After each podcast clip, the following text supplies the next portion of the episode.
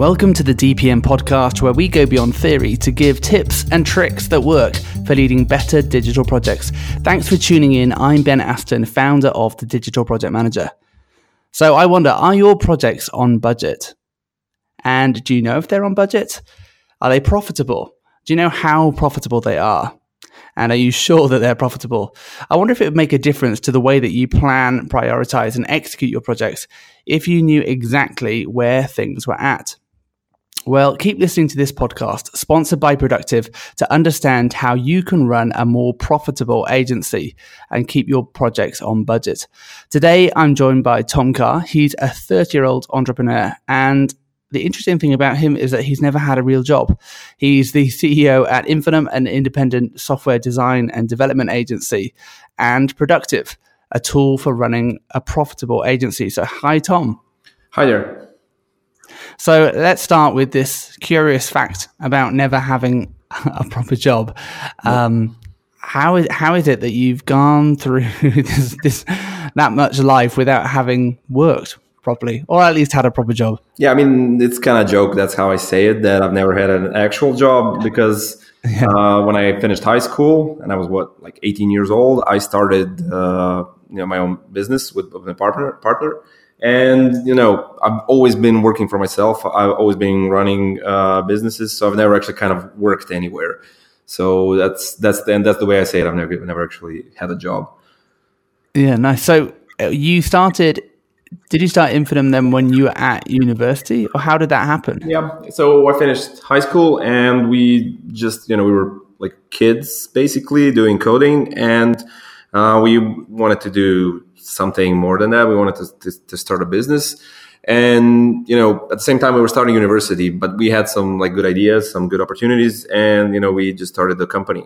And for the first five five years, five or six years, it was just the two of us uh, we were running the business part time whilst also uh, studying computer science. So the first six years it was going well. You know, you can imagine like you're a kid going to university, but you're also making some money yeah. on the side from a business. Yeah. Was, in, in some way, it's the easiest money I've ever made. because, yeah. You know, afterwards it got um, a lot harder in in terms of you had to hire employees, you had to you know grow the business, you had to do all these other things, and in the beginning it was mostly you know just the two of us and, and, and just you know working at you know Mate who was my partner and at his house in his kitchen you know. You know how in in, in, in the US it's always like garage startups yeah. kitchen startup. Um, nice. and after with some food. that, you know we started growing hiring people. And Infinum right now is uh, over 200 people something like that Cool. So, so Infinum is the same company that you started while you were at yeah. university. Yes, exactly same company. That's cool.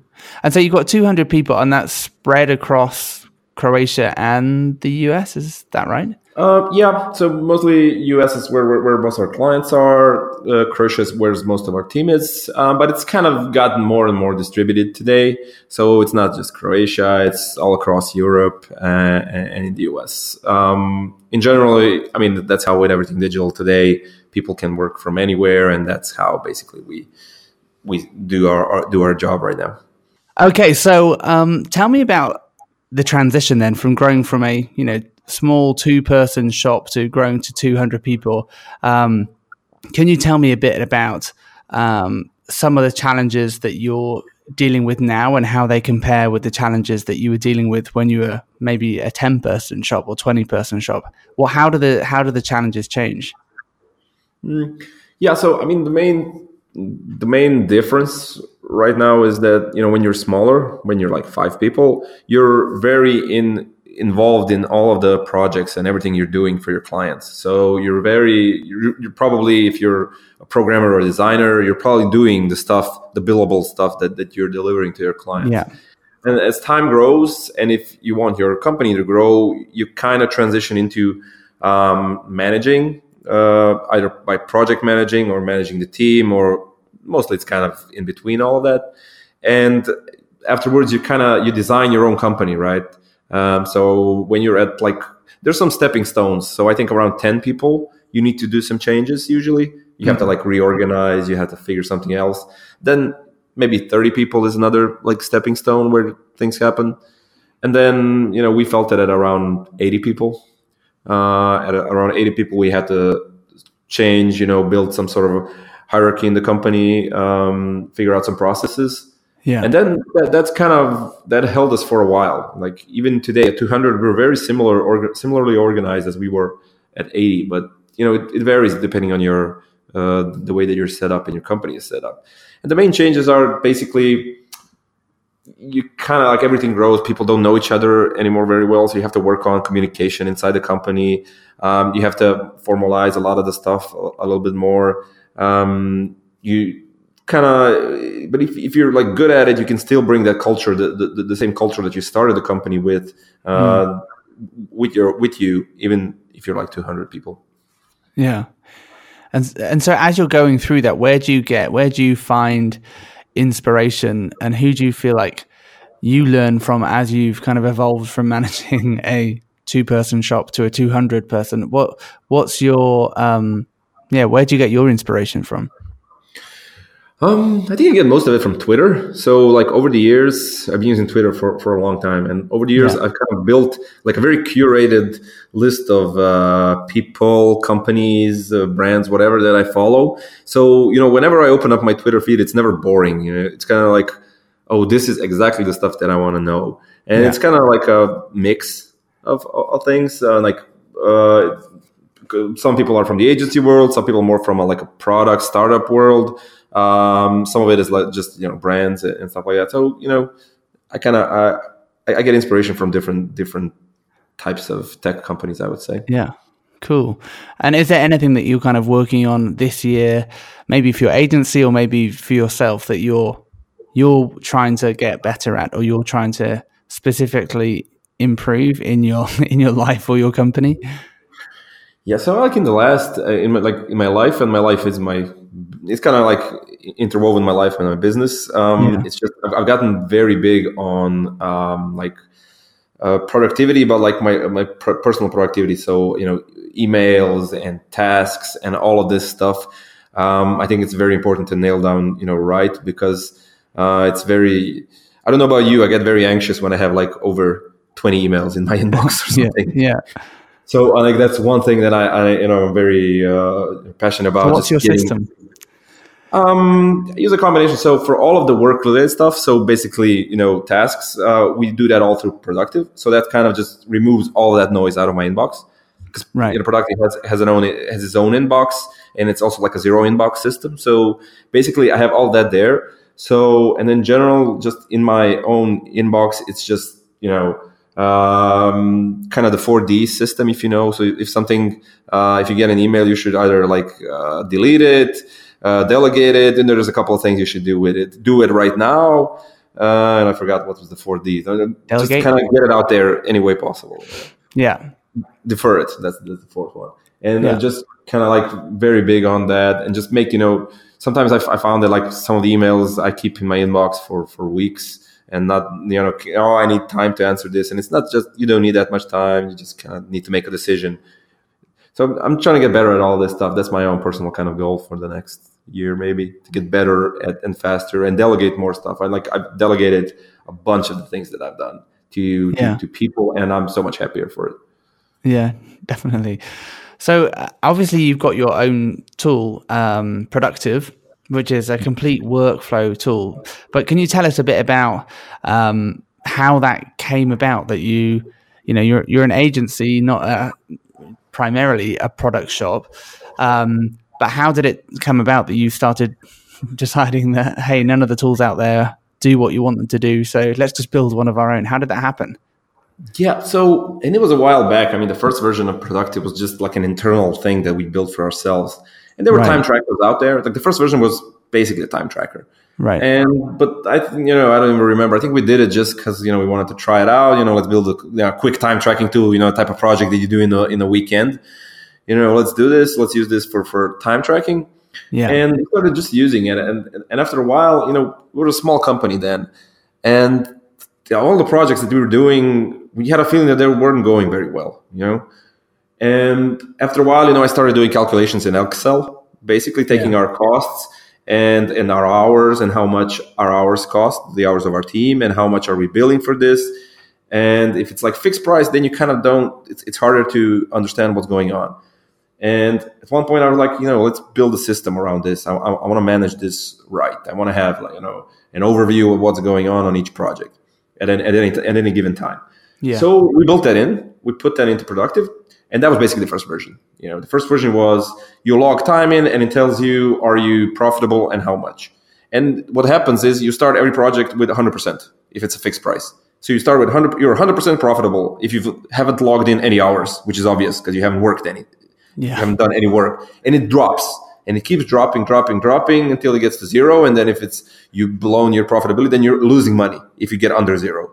Yeah. And then everything, like all of the the pretty charts are red. You open up productive, they're red.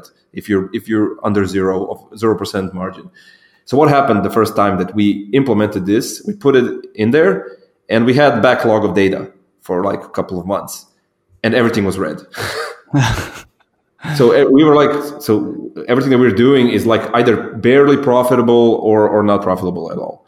And after that, just started changing. Just by the mere fact that you're looking at this stuff and you're looking at these charts, it it, it keeps you on track. It's like it, it, it makes you run this stuff better.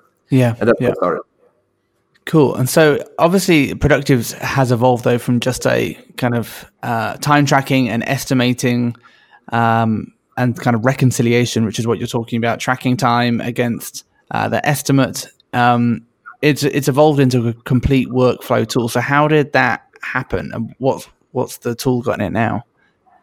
So um, when we started them, we started, you know, adding some features in there, and we thought about, you know, which direction we want to take this. And we, because we're in the agency world, we know a lot of companies there, and we showed them the tool. How do you like this? And they're like, great, but like the recurring theme was that they're, oh yeah, but I also use this for this thing, and I also use this for that thing. And everybody, everybody said the same thing. I want to have this in one place. Yeah. Because then, you know, I mean, the obvious reason is I don't have to pay for five tools, but that's not the main reason, right? It, the, the main reason is all your data is in these yeah. like separate silos, and the only way you can connect them, and the only way anybody does that is Excel. So they all like exported it and then run analysis, and then you know if you don't, if you forget to do that or don't have time, then you don't have any analytics, and like basically we were like, okay, but why don't we make productive this one place? That all these companies get, can come into and you know get the profitability that we got, but also all this other stuff that they have lurking around in, in different tools. And that's how we got into the the all-in-one uh, vision of productive, which is to kind of help you run everything an agency needs. So that's project management, uh, invoicing, time tracking that I mentioned, profitability, and the CRM. So you have all your clients in there. Cool. And so, what kind of agencies um, love the tool most? Like who, what kind of size or um, what kind of type of agencies have like found it particularly good? Who are your who are your best customers? So agencies in in general, if you look at like globally, agencies are typically between I would say you know ten to uh, hundred people. That's your typical size. There are bigger yeah. ones, obviously. There are smaller ones, but this is the general range. You know. Um, and that's also our range of customers. So we have some like smaller ones, we have some bigger ones, but it kind of lands that in, in between that 10 to 100. Um, their needs are obviously different. So the smaller uh, agencies are more focused around the, the day-to-day stuff. So the, the I would call it micromanaging, but not in a bad way, but just you know managing all the the the, the minutia, all the tasks that happen every day. Yeah. Whilst the bigger agencies, they're more focused around reporting. They're more focused around forecasting, which is very important, like seeing into the future what's going to happen. Um, yeah. They're more focused around these metrics. Um, they want to see numbers. Mm, but I think you know our best customers are agencies that come to us because they want to you know work on their business um, not just in their business. They they just they don't want to just they want to improve it. They want to be better at it. They just don't just want to like finish the work and that's it. They want to grow and they want their life simpler. So they have some goals, and you know it works great with them. Yeah, and so tell us what's on the roadmap for Productive. I mean, it's a pretty complete workflow tool now. Um, is invoicing on that? Some of the tools have like invoicing and um, built in as well. What's where where where's the product going to go? Yeah, so we have invoicing in there. Um, okay. We have like you can use a standalone invoicing that we offer, and you can also we have invoicing integrations. So what you can do is just you use us for uh, for doing invoicing and then export that to an accounting tool of your choice. Uh, we have QuickBooks, Xero, uh, so all these these uh, actual accounting tools, and then your accountant basically just takes that data and does the the tax stuff. Um, our biggest roadmap and like what we're focusing on in the next uh, two quarters is around you know more flexibility. So one of the features that's going in is uh, we call them custom fields. So basically, most of the the things that are in Productive, um, you know, they're they're the way that we imagine them. But we get a lot of you know requests. Can I you know add this field on a budget? Can I add this type of field on a project? Because that's the way that we run stuff, and uh, we don't want to clutter the the, the basic the, you know the base experience with yeah. uh, a bajillion features. So what we want to do is we make it uh, flexible, and you know, custom fields is already out there. It's in beta, um, and based on that, you can also do custom reporting. So that's that's the next step, and that's what we're working on right now. Uh, forecasting is a big thing for us in the next couple of months. So mm. basically, the way that we started is you can see the past. You can see how profitable you are or how profitable you were, right? Yeah. But what we want people to know is how profitable they will be in the future. Yeah. So yeah. if you plan out your project, if you plan out your people, and you can do that in productive because we have all of that, you'll know exactly how much money you'll have when the project ends in four months. Yeah. And that's a very, very big thing for, for everybody, you know, using it. Yeah, and so um, this kind of touches on possibly, um, you know, artificial intelligence and the future of project management. I don't know if you read the Gartner um, Gartner wrote a claim or a report um, saying that you know 80 percent of what project managers do will be obsolete effectively by I don't know what year they said relatively soon um, because it can all be done by artificial intelligence. Like as as tools become more intelligent, how do you see the role of project management evolving, and how do you? And I guess the second question really is, you know, what's your plan for integrating more artificial intelligence, which is kind of what you're talking about, I think, with you, you know using forecasting, uh, using big data in as much as the data that you possibly have in your tools across anonymously different users. What's your how do you see your product evolving and, and how do you see that impacting the role of the project manager? Well, I mean, the the Gartner claim, um, I don't buy it to be honest. Uh, I mean, Gartner, I guess it's their business model to you know shout out these big grandiose claims that project managers are going to be replaced by computers. Um, it's just anybody who's ever done project management for at least a week knows that that's basically impossible for the next. I mean, computers need to get a lot more smart, a lot smarter for them to be able to replace project managers. Um, the, the, the, part of project manager that it can replace and that we are actively trying to replace is all the number crunching and Excel juggling yeah. that people do. And that's good because then project managers can do what they actually do, which is communication, which is where computers can't replace uh, people on AI can't replace a project, a good project manager that makes decisions, that talks to the client, that talks to their uh, production team, you know, that, that kind of stuff and that's why yeah. the, the, claim that Gartner says is ridiculous because you, you, just can't replace that, that human factor until computers get as smart as people, you know. Um, but yeah, I would say the, the, the thing that we're working on is is just eliminating all that uh, number crunching and all that, you know, maybe even alert alerting. So we have like budget alerts in product. You can set it up, you know, remind me if this goes under this, all this kind of like uh, busy work and just yeah. to get you to actually do what you're supposed to do, which is you know build something for a client or or create a creative uh, campaign or whatever you're doing. Yeah.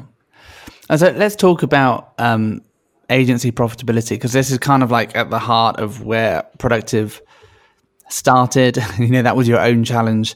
You weren't being very profitable, and you realized you needed to track things um, more carefully but it's more than just tracking it, right? So after you realize, hey, all our, you know, you had the data then, all of our projects are going over budget. Um, how did you, um, well, first of all, how did you actually measure that profitability? Um, so for people who are like, hey, well, we just do projects and we charge client fixed, you know, fee for them. Um, and you know, it's a kind of it's a wash at the end of the year. We make some money, we get paid, we go home, and we don't really care. How do you like starting from the real basics, how do you measure profitability? Mm-hmm. Sure. So, I mean, profitability, um, it's like a typical way of measuring. So you have your revenue, you have your costs, and then what's left is profit. Now, the main problem is that typically you know your profitability if you're like uh, at the end of the month or at the end of the quarter or at the end of, end of the year. So you would go to your accountant, and they would do like a P&L statement, and you would see how much money you've made.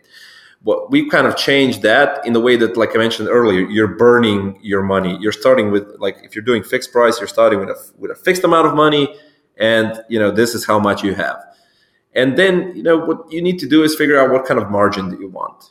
Um, and like for agencies, a typical margin, like what I've seen in the business, it's around anywhere between 20 and 35 percent. You know, 20 to 40 percent if you're good.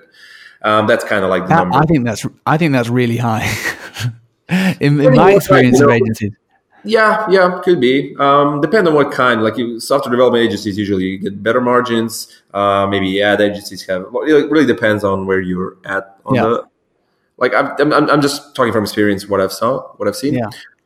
Um, and then basically, you know, you, you if you land to that number, then you're good, right? Yeah. Um, you, you burn it. So at, at, any point in time, you know what's going on, and you can kind of direct it, you know, in any in any direction you, you feel like. So if you think like, oh, we have enough, you know, margin here, let's do some more work, or let's kind of figure out, let's talk to the client, let's explain the situation to them, you know, because this is a it's it, the, the main problem with this type of work and why you have these problems on projects is because it's it's very very inaccurate and and it's not exact but your client comes up to you and it says, "Hey, how much is this going to cost?" And people, you know, fire out a number, and the client says, yeah. "Okay, let's do it." And but if you would invest like doing detailed estimates for every client, then you just don't have the time. Most people don't have the time to do it. So it's kind of like a it's a game. You're trying to get the best score, basically. Yeah, and so I mean, in terms of, um, I mean, profitability is one metric, and you know, you've obviously got your costs uh, and then you have the amount that you charge the client. Um, does Productive help you think through um, like a cost per head? Because obviously there's the amount of salary you pay them, but then there's you know the overheads, the cost of the building you're in, healthcare, whatever else you might have to pay for, the fruit bowl. Um, yeah, how do you how do you help people um, kind of work out the cost per head or per resource and does it is it all that granular or is it a bit more high level? Oh, it is like that. So we have that's I think one of the things that we are unique about is we have we have this uh, module in, in, inside Productive. It's called cost uh, cost overheads, which is basically what you're talking about. So everything that's not directly related to salary. So we have salaries in yeah. there, but everything else, you know, buildings, uh, computers, cars, uh, business trips, uh, fancy dinners, whatever. All of that is basically overhead. Even non-billable people are overhead. So you know in my company, I'm overhead. You know, um, salespeople are overhead in, in that sense that their time is not directly billable to client. Yeah, yeah. So what you want basically is you want to take that overhead and you want to disperse it across all your uh, the all the uh, people that are actually working on billable time and you know kind of increase their base rate for that cost. And product does that automatically. That, that's that's where I'm going with this. So you put in your facility costs, which is building and all that stuff I said before, and it also tracks internal hours. So sales is internal, uh, HR is internal, any kind of like admin stuff, it's internal hours. So if you track all your internal hours, it will also take that and factor that into the cost for your billable hours, and that's how we get the yeah. most precise uh, profitability metrics. Cool.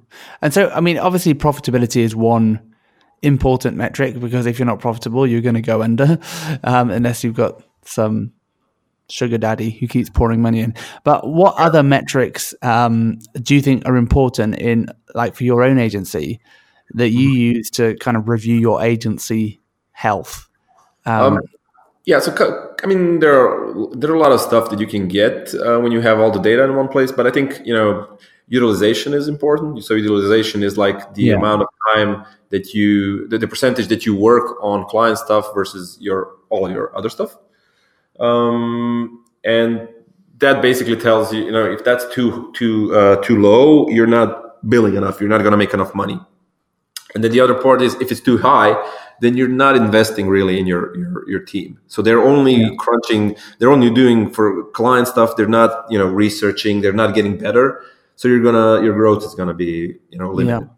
So Do you have kinda- a, yeah, Yeah. do you have a utilization target that um like a percentage target for Uh, staff? yeah, Most I staff? I think a good a good utilization number is anywhere between like 75 80 percent something like that Yeah. like across the entire company Yeah. uh, which means you know some people are utilized like 100 percent some of the time but sometimes they're then they're like in some months they may be just working on something that's internal or something like that or doing research or writing a blog post for your blog so all of this Yeah. is internal work right yeah. so I would say like 75, 80.